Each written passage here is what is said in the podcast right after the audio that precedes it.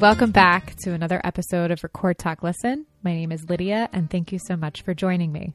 On today's show, we feature Mayor Ray Morris. Ray is the mayor of Cumberland, Maryland, and this past Wednesday, he called into the podcast to record a remote episode full of fantastic information about how the city is handling COVID-19, the phases of reopening, and just some general statements about our community at large. I am very appreciative to anybody who takes the time to come and speak with us on the show, and this wasn't any different. I will say it was really great to get back in the saddle, so to speak, and do an interview. I do realize that it has been 1 year since I have done something like this, and to do a remote is just a voice, and I'm used to having somebody sitting across from me, and that's something I am learning to adapt to. Speaking of adapting, that's exactly what our small town has had to do, along with our small businesses and people in the area in general. And this podcast really shines a light on all those things that had to happen in order to keep us as a community safe. So without further ado, here's the great interview with Ray Morris, mayor of Cumberland.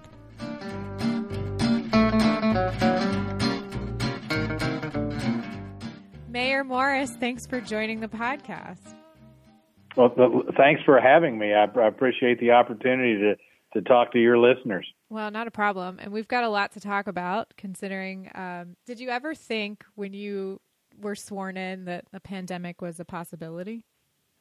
That was something that was definitely not on my radar screen. I came into office and wanted to do some things to help do some consolidation between the city and the county and economic development and try to improve our neighborhoods. And a pandemic was the last thing that I ever imagined. I mean, I think that's like everyone. This is the only one in our lifetime. You know, there may be a few people around who remember the 1918 Spanish flu pandemic, but not too many of them. So I don't think anybody was expecting 2020 to be like this. I bet in 2015, when somebody was writing down what will I be doing in 2020, they weren't thinking I'll be staying at home. Right, but that is like the most important way of doing it. That's the best way to combat this is to stay at home and keep your distance and wear a mask and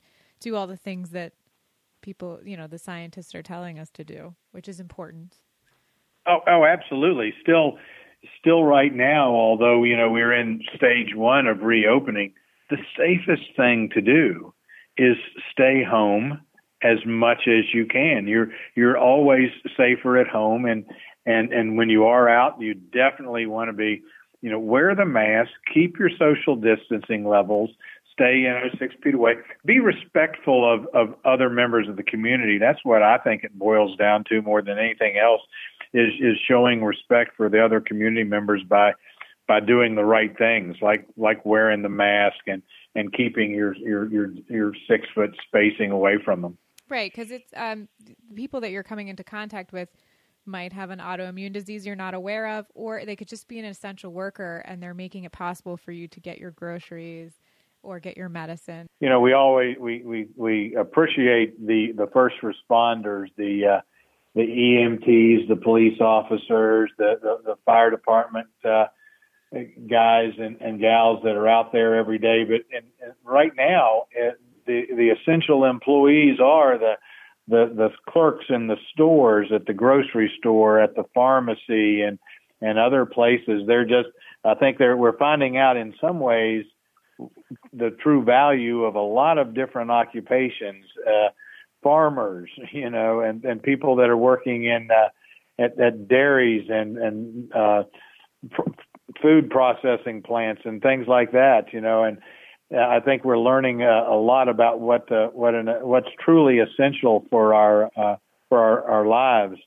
And I hope people will have a greater appreciation for those people going forward. And you're right. One of the things that I've talked about with our when it comes to jobs and things like that in our area is that in some ways we need to refine our definition of what success is.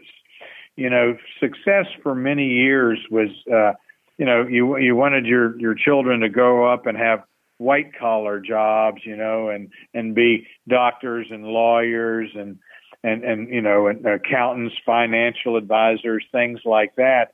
And we lost our appreciation for craftsmen. You know, we lost our appreciation for electricians and carpenters and plumbers and people that do that kind of work that enhance our lives every day, but they became unappreciated in our society. And I think we have to go back to appreciating the craft people again. I think maybe that's something else good that can come out of this is people will, you know, refine their definition of success and what a good life is, what a successful life is. I think you're right. You have to reframe, you know, those are jobs, the plumbing jobs and carpenter jobs, those are jobs you can't outsource. It shines a light on maybe you're in a job that you really don't like and it's not really fulfilling. Like something, having this much time on your hands and having this massive shift in focus can maybe say, you know, I want to be doing something with a little bit more purpose, or what I've been doing isn't great and how can I make it better? So, I mean, there's a massive time for reflection. Are you seeing that on a city and county level as well, as far as with planning goes? And yeah, you know, I think we are, you know, we're looking at, you know, what the new normal is going to be going forward. And when you think about that, and how the right way to do things is going to be in the future, I think it does bring you back in some ways to the basics. And I think that gets everyone thinking about, you know, what's the right thing to do. I think that means a lot in our area for, you know, when you talk about shopping local. Yeah.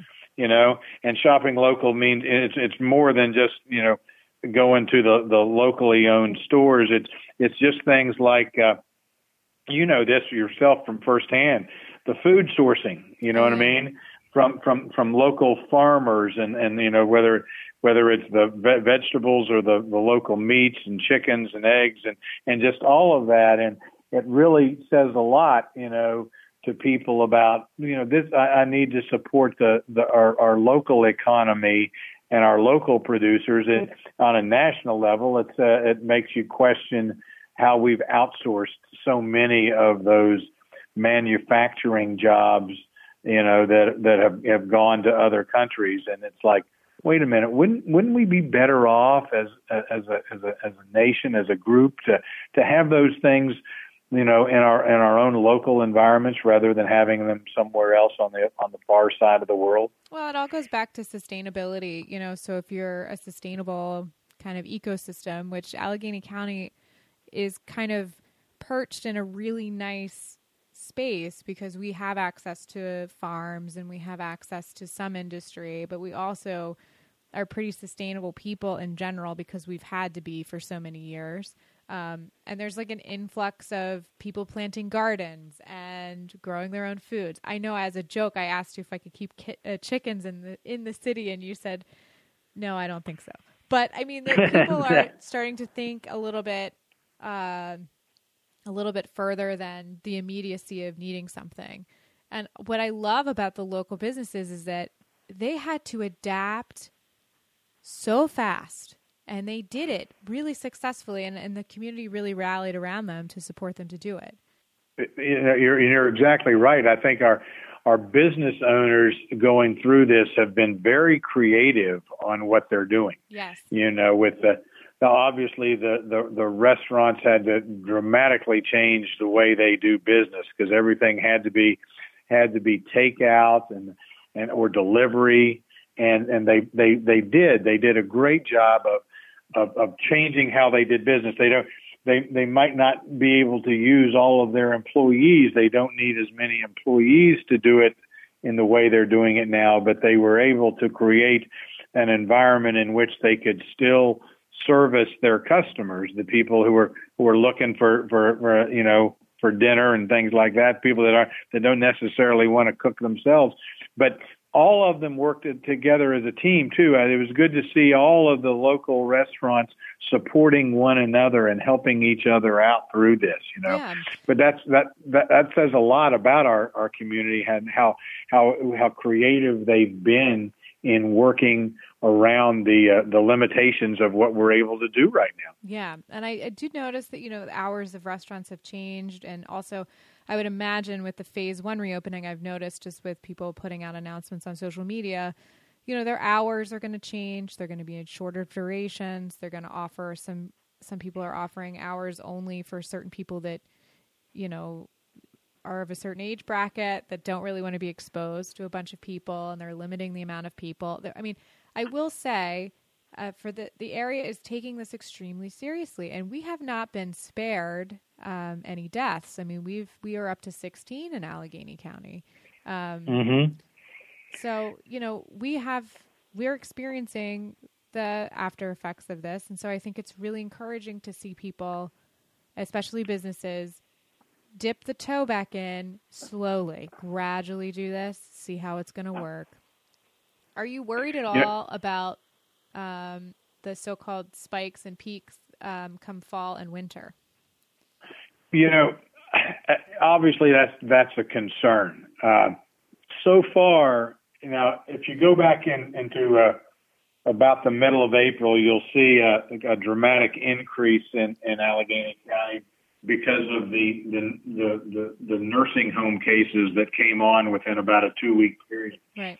But if you look at the general population weekly, you're looking at a number that's been fairly consistent all along, between about 5 to 8 cases per week in the general community.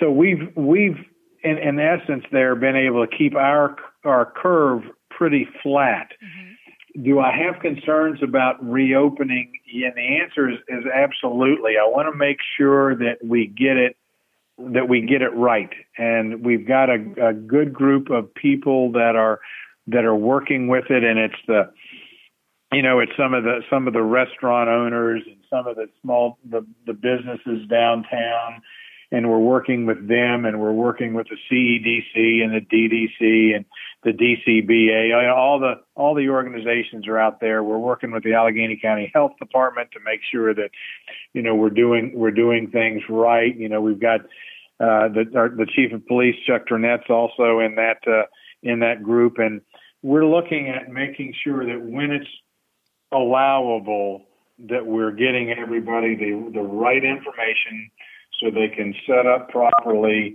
and do this in a safe manner. I mean, because that's the number one concern always as we go through these phases to reopen and bring our economy back up. The public safety and health is our number one concern, because we don't want to see that resurgence in the fall that a lot of people are concerned about. We you know, if you're mindful of that, I think you can prevent it. And I'll say this, I've been very proud of the reaction of our community. I mean, it's like in any community, you have a few people who are to the real extremists on one end on we shouldn't reopen and to consider doing anything like that until September. And you have other people that are saying, well, we should have reopened 3 weeks ago, or we shouldn't even have closed down. But I'm very proud of our community, because the bulk of our community, I'd say 80% of the people, have come out and they've been respectful of the other members of their community. They've stayed at home to the greatest extent possible, mm-hmm. but when they have been out, they've been following the guidelines, and I think that's why our rate stayed at a low level and was consistent as we've worked through it.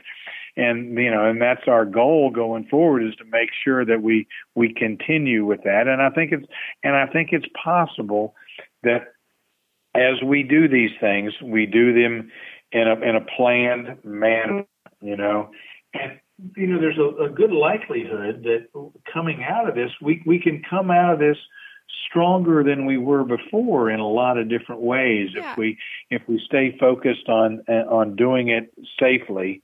Well, I think we people can see that our community is doing things the right way, and we can become the place where people want to be. Yeah, well, I think also it helps businesses to kind of set up a more sustainable practice, because we would hope that this is our one and only pandemic, but it kind of gets this preparedness in the back of your mind as a business owner to say, okay, this could happen again. There's a potential of this happening again. And how do we pivot quickly and ensure that we're still able to provide a product to the public at large in a safe manner? So it kind of has opened the businesses up to kind of go, okay, if we can survive this, we can probably survive anything. And we really just need to make sure that everybody's safe. And I do know that that's been a really big driving force for a lot of businesses, is how do we keep everybody safe, but also how are we going to be prepared for something like this? If you do have to close again in the fall, how are they going to be prepared for that too? You're right. I think having been through it now is going to only help going forward for people to be able to slow things down and change. And if necessary, go back to the things that we're doing right now, if need be. Mm-hmm. I think you're right. Yeah. The thing is, experience is a great teacher. Yes. You know, and you know, it's one of those things you don't want to have to go through a second time, but having been through it once, you know how to respond the next time something similar happens. Yeah. So, I have a question just because I noticed this would be for any business. And so did you notice any things that were exposed as far as deficits were going, as far as the city, as far as maybe it was PPE, maybe it was just basic communication infrastructure that was really exposed because of the pandemic? Like you couldn't go to certain buildings, you couldn't have, was it a quick adoption of new technology, or how did the city kind of handle and navigate that? For the city, I think we were very fortunate. I mean, we closed down City Hall, so that changed the way people necessarily would interact with us. Whether it was paying your water bill, but people I think adapted very quickly to that. A lot of people, instead of bringing their payment down, could either put it in the mail or even cash payments. We asked them to go over to one of the banks, and they responded very well. And dealing with our community development people that might be looking for a permit to do some building or something like that. I mean, we actually, in some ways, it got people out of the building and gave you a maybe even a better customer perspective, because we went to them. We did a lot of different things on our staffing of our people. We changed start times. We changed on-duty locations so that in case one member of a group, say in the street department, happened to test positive, it would only affect one other person rather than affecting a whole group of seven. Just by the way we did some of our work. And I think the city staff and employees responded very well to that. And we almost hate to say it, but we haven't had any city employees with a case. So knock on wood, we can continue that, because especially with the first responders, those guys are out on the front line. But when all of our employees, if you think about it, all city workers are essential employees, whether it's the guys in the street department and the work that they're doing, or the guys in our water department. And there's things that need to be done on a daily basis, and they've done a great job with it. I think where we saw some issues and concerns weren't really at the city level. It was more at the state level. Okay. And I think it says a lot about the technology that the government departments are using, and that they're behind in their hardware and software in comparison to what private industry does. I guess the biggest example for that obviously would be the unemployment software, which wasn't able to keep up with the demand for people trying to file for unemployment, and right. led to some really excessive delays. I think that's something that I think you'll see a difference in how the government operates and the things that they're looking to do in the future. Oh, absolutely. But I will say the state of Maryland is one of the best as far as implementing the federal additional payments. There are still states and people that are waiting on those extra payments every month or every week. So Maryland did a really quick, yes, it was really painful for a hot minute, but then they got it together pretty quickly. And from what I've heard from other states and other people is that Maryland adapted very quickly and has been able to serve. Plus, I mean, let's face it, who could have perceived that so many people would be filing for unemployment at that clip? You know what I mean? Oh, exactly. And I think you're right. I think the state of Maryland and Governor Hogan have done an excellent job of being out in front. Yes. You know, there's, you know, and people can always look back and say, well, they should have done that a week before. They should have done that 2 weeks before. Those were tough decisions to make until the data started really showing people. Well, also, there wasn't any federal leadership. Also, you typically, you know, somebody in federal leadership positions would be giving the governors the data and the correct information. That just kind of wasn't happening. Right. And I think as we look at it going forward now with the reopening, I think that the stages that Governor Hogan has laid out is the right way to do it, and you can tell that he's not in a hurry. You know, he's not in a hurry to do it. He wants to do it obviously to help the economy, but public safety and health is his first objective too. And I think that's why when you look at some of the neighboring states, they're doing some things a little faster than Maryland is. Virginia, West Virginia, both obviously have already opened up for outdoor dining, and we're looking at doing that as quickly as we can. But I think we're still a week away, you know, or 2 weeks away maybe before we do that. But we're making the plans and getting ready and being to be prepared for it when we're allowed to. Yeah. And I think that's also, I mean, it's timelines are tough because it can change. It's all going on data. So it's sort of like if people want to know, when can we eat outside? It's not as simple as saying like, well, you know, by this date, because a lot of it is environmental as far as like how many people are infected. If there's an outbreak or there's a hot spot, you know, you have to be respectful of that. But, you know, it is nice to say that some restaurants you can go do outdoor dining, but you know, there's going to be limitations to that, and people have to, and you said this before, people have been very respectful. And so I think anything that we are allowed to do, I think people are looking at it as from a more grateful perspective than a, you know, they deserve it perspective. So we're just happy that that's an option, and also realize that some people still won't take that option and they're going to stay home, and that's okay too. Exactly. And that, you know, the people are going to tell us when the right time to reopen is. And I say, and that's on a couple different levels. Number one is, you know, it's data driven as to the number of cases on a weekly basis and where they are and where they're happening. The data is going to tell you when it's okay to start to a certain extent. Mm-hmm. But beyond that, it's going to be the people themselves who are going to make the choice whether or not they're ready.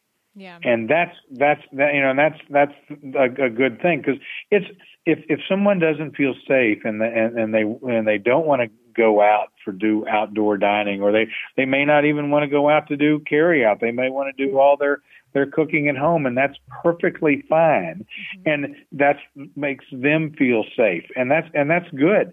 You know, so the public's going to let us know. We need to make sure that we communicate, you know, and we all the guidelines are being followed. And but then after that, we know it's all a matter of when the people themselves decide that they feel comfortable. And you know, and I think that's going to be the key, is to get them to believe and that it's okay. And then they'll come out. I mean, if you rush into something and, you know, people come out and they don't have a good experience, they don't feel comfortable with the way a particular restaurant or location is handling it, then they're not going to come back. That's, you know, yeah. And that's why you need to. It's one of those things we need to do, get it right, as close to right as we can the first time, so that, you know, that people feel comfortable. I think in some ways the farmers market downtown, I think, has been a good litmus test for helping us to work our way into reopening. Mm-hmm. You know, and the requirements and getting it, some of this is as simple as the signage. You know, so that when you got to Center Street, in between Center and George, nice signs out there, and you realize, okay, I'm going to have to wear a mask, even if I'm just walking through this area, I'm going to have to wear a mask. Mm-hmm. And people automatically were putting their masks on. Quite frankly, they had them on before what I saw when I've been, because I've been down every time. They have them on before they even get to the area where it's required, to be honest. But then people were being very respectful of other people's space while they were up and talking to the vendors, and the vendors were there and being very respectful of keeping their distance and their space, and being creative just in how they exchanged money, mm-hmm. and how they exchanged the vegetables that they had. And a lot of it's been seed and plant oriented so far, because I think it's too early. Growing season's been rather cool, yeah. And we're in our early stages. But it's given us the opportunity to see the right way to do things. Absolutely, and I also think that nobody else, in their heart of hearts, wants to get anybody else sick. So Correct. You're just like, okay, I'm gonna. And I think it's also a learned behavior. It's and we have to be patient with ourselves and others, because it's new. This is all new. So if somebody is a little bit too close to you, just say, hey, can you back up a little bit? I just, for my safety and yours. It's one of those things where you would be kind to people, because this is a whole new ball game for everybody, because for the past 100 years, we've been able to do things pretty easily without many consequences in public spaces. So I think that there's a level of people, you're right, respect, and then also being kind. So if somebody forgot their mask, don't berate them for it. Just be like, hey, remember, you need to have a mask, or, you know, so those are things that you need to be aware of when you do feel safe to go out in public, you know, protect yourself.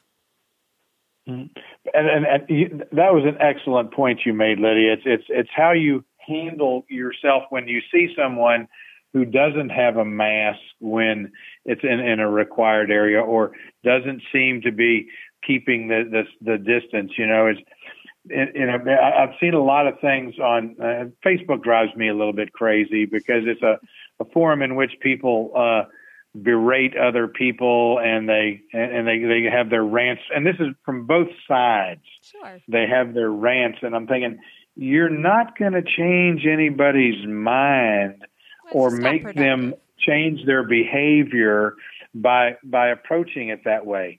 Mm-hmm. Be respectful, and remind them, you know, and 90% of the time they're going to go, oh yeah, that's right, I got to have my mask on here, or they're going to take a couple steps back. And that's the way to handle it. Like you say, be kind, be respectful, and from both sides of it. And I think we'll, you know, and when I say that, I really do believe our community's done a good job. Oh, sure. I think it says a lot about our community and the way that the people are handling it.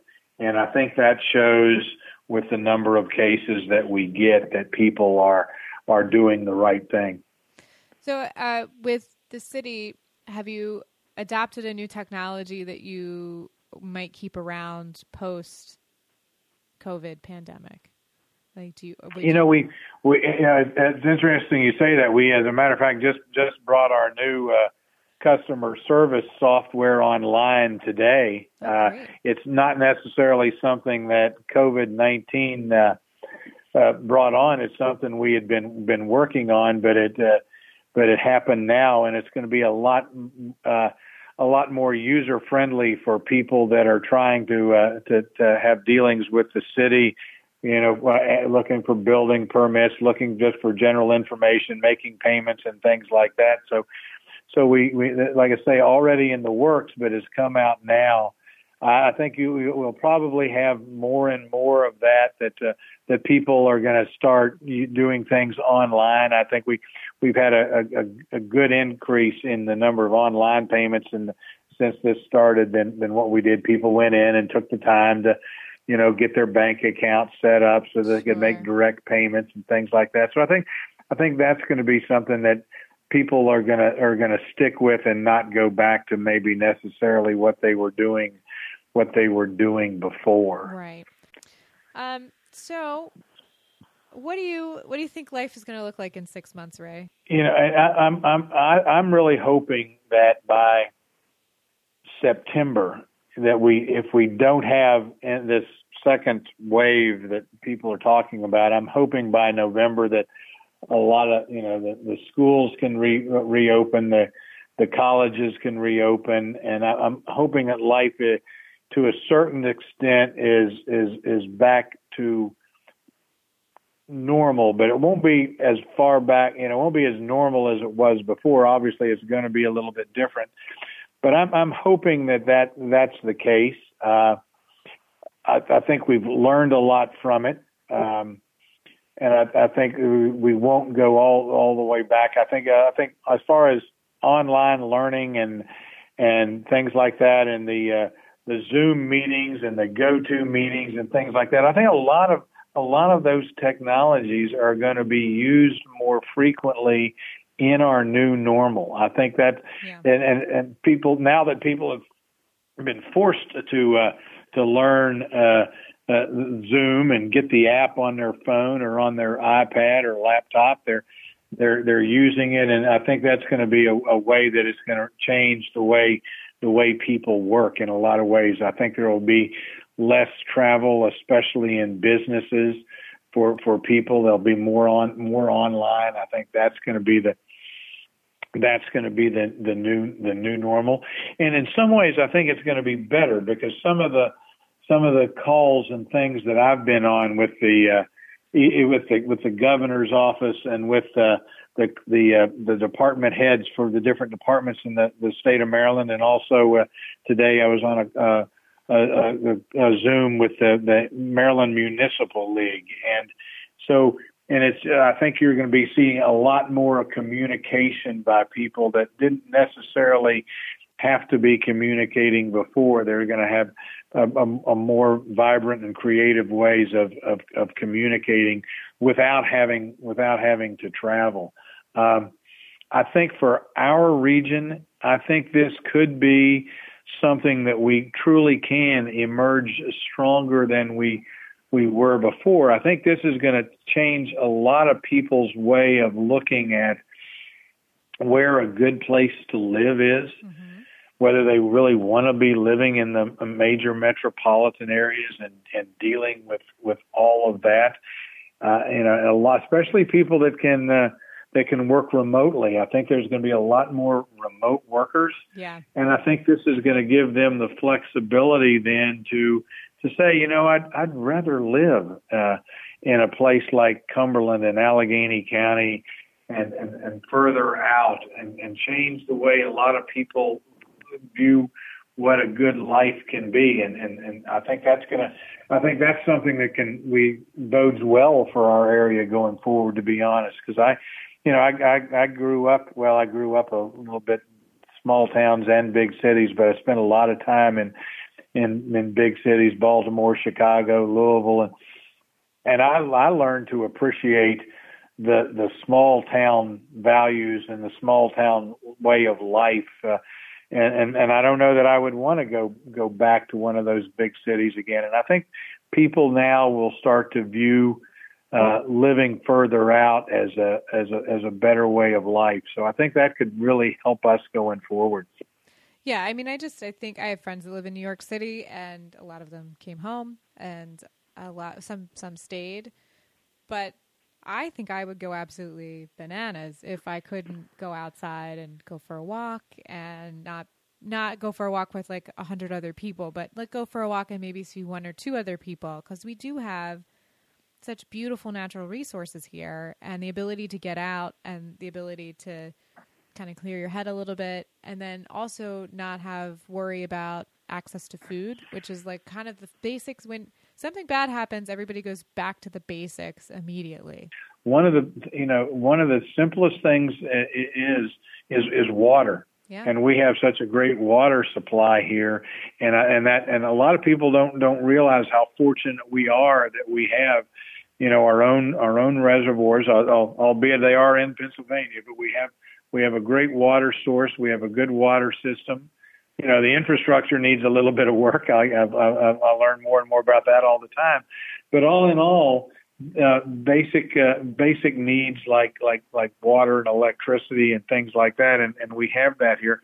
The one area that we need to improve on when it comes to utilities, honestly, is broadband. Yeah. I think this is highlighted that even more so. I mean, we knew we needed broadband, but when it came to now for educational reasons. It's something that we have to have. That was one thing I'm looking to see in the what's basically phase 4 of the federal government's program is they say that broadband is going to be expanded more into the rural areas because of that.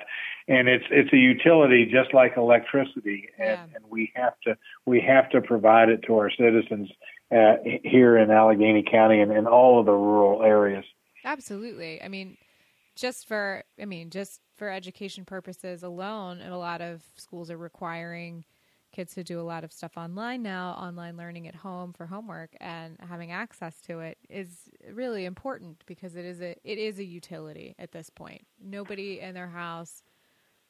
I mean, if you're doing anything online or anything online based, you have to have a good broadband. And like you said, if that's a basic utility, then and it's a good, strong broadband network, then we can attract people to move to our area that would be otherwise doing remote work, and guarantee them that they're going to be able to do that. Exactly. I think people, with the, we're, downtown on Baltimore Street, one of the biggest parts of doing that is we're going to be able to put the broadband network through all of the buildings in downtown. I think that's going to help. It's going to create space for offices. Although, like we were just saying, how much office space we're going to need when we can work remotely. Right. But at the same point in time, it's the type of thing that could help our economy out here going forward. Sure, absolutely.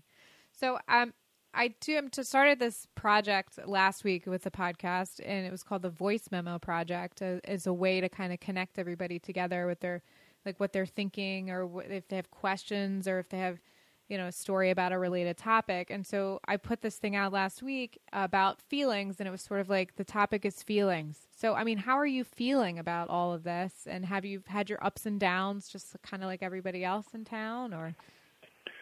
Oh, I think everybody deals with it differently, but it's an eye opener, and it makes you think about the things you do on a daily basis. What's the right way to do it? What's the safe way to do it? And I was talking with my brother here right as this was all starting, and he's older than me, okay, but what he was saying is he was watching as they.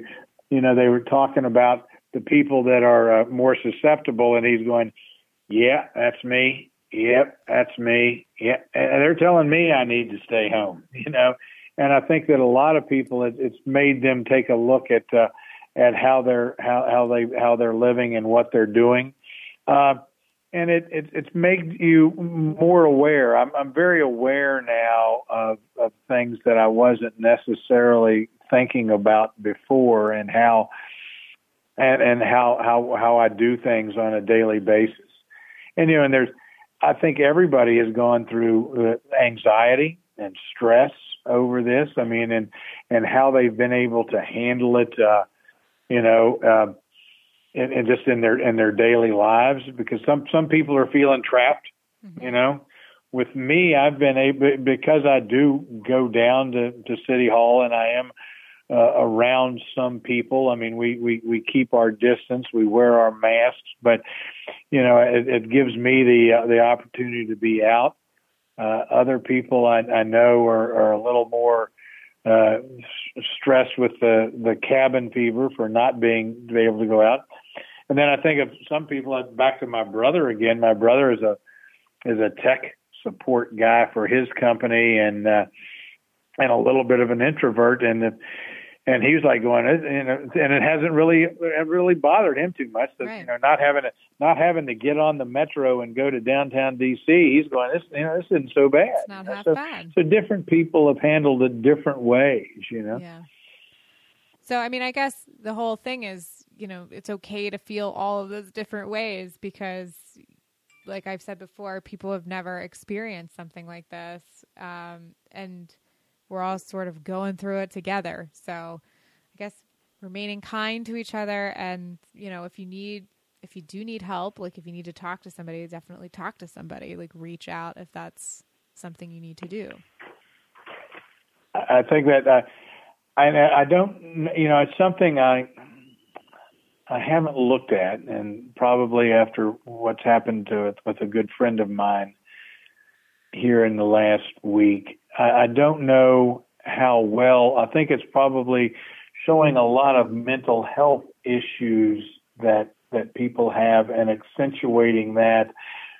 But I think that there's a lot of people out there that need help and need somebody to talk with, and this is a very stressful time for them. And I think it's important that we understand that and reach out to your friends and talk with them and see how they're doing.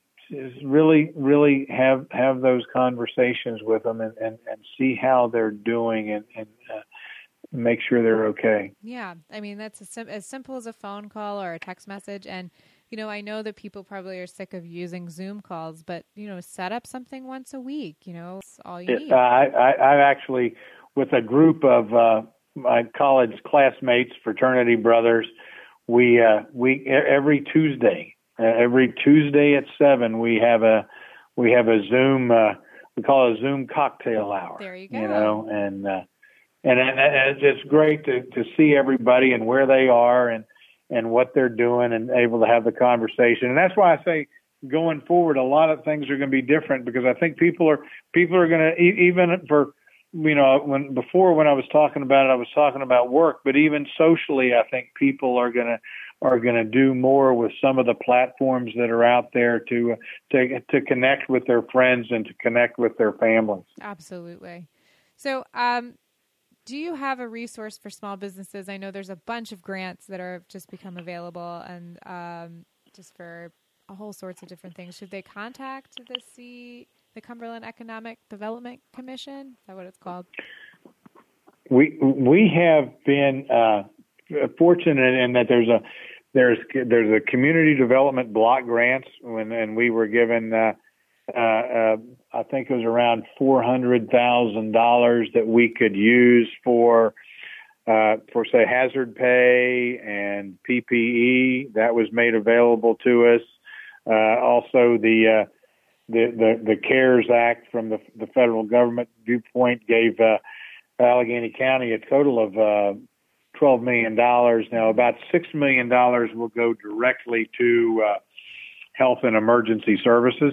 The Allegheny County Health Department and Department of Emergency Services will get about half of it. The other $6 million is going to be then divided up between the pay for employees, the hazardous pay, the PPE equipment.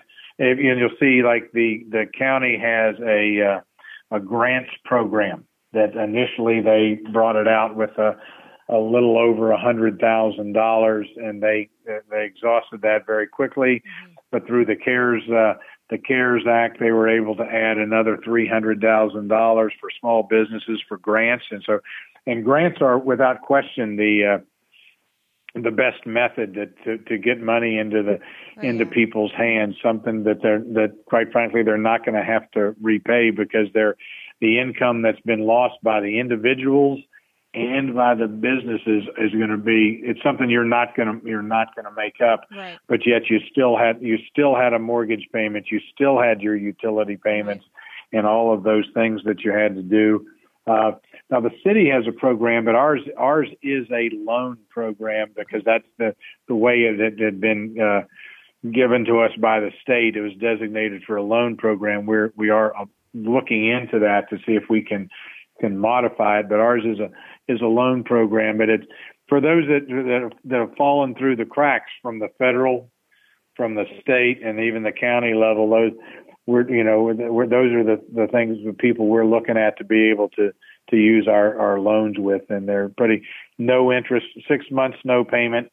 Okay. And then a no interest repayment plan over 36 months. So We'll see if how well that goes over. If it, like I say, if it doesn't, we're going to look at if we can turn that into a grant program. Also, it's just how that's something we'd have to modify the agreement from the state on that. Sure. But, so there's been a lot of resources that have been coming down from the feds and the state, and then we've had, and I'll say this, great cooperation with Allegheny County in the city of Cumberland, great cooperation from the commissioners. Everybody's been talking and working and trying to coordinate things together.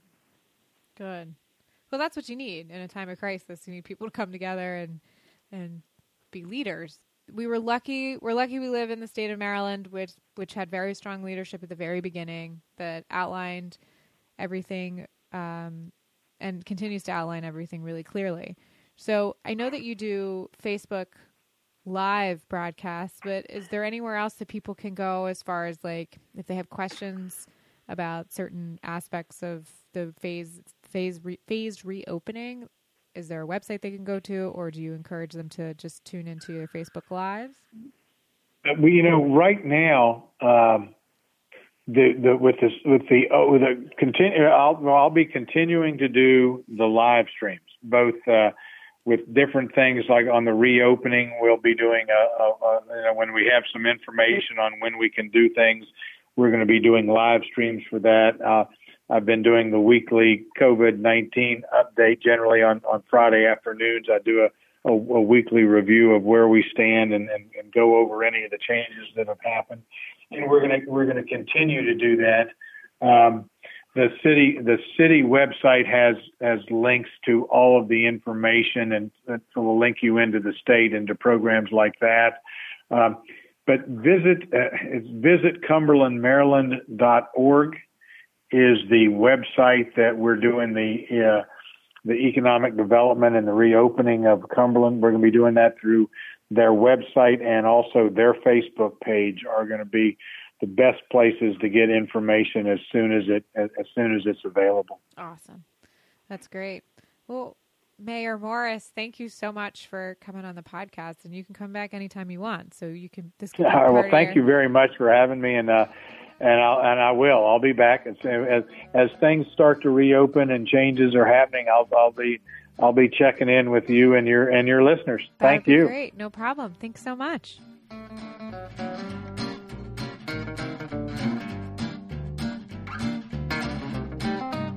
For more information on what you've heard on today's show, please head over to our website, and that's recordtalklisten.com.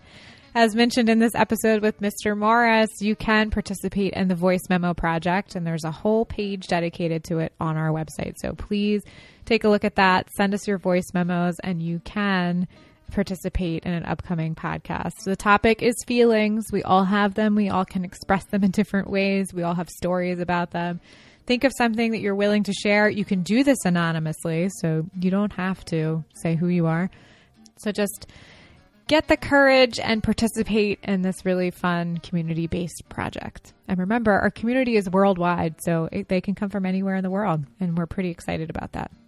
If you want to get in touch with us, we are on all social media platforms, which are listed on our website, and you can always send us an old-fashioned email, and that's recordtalklisten@gmail.com.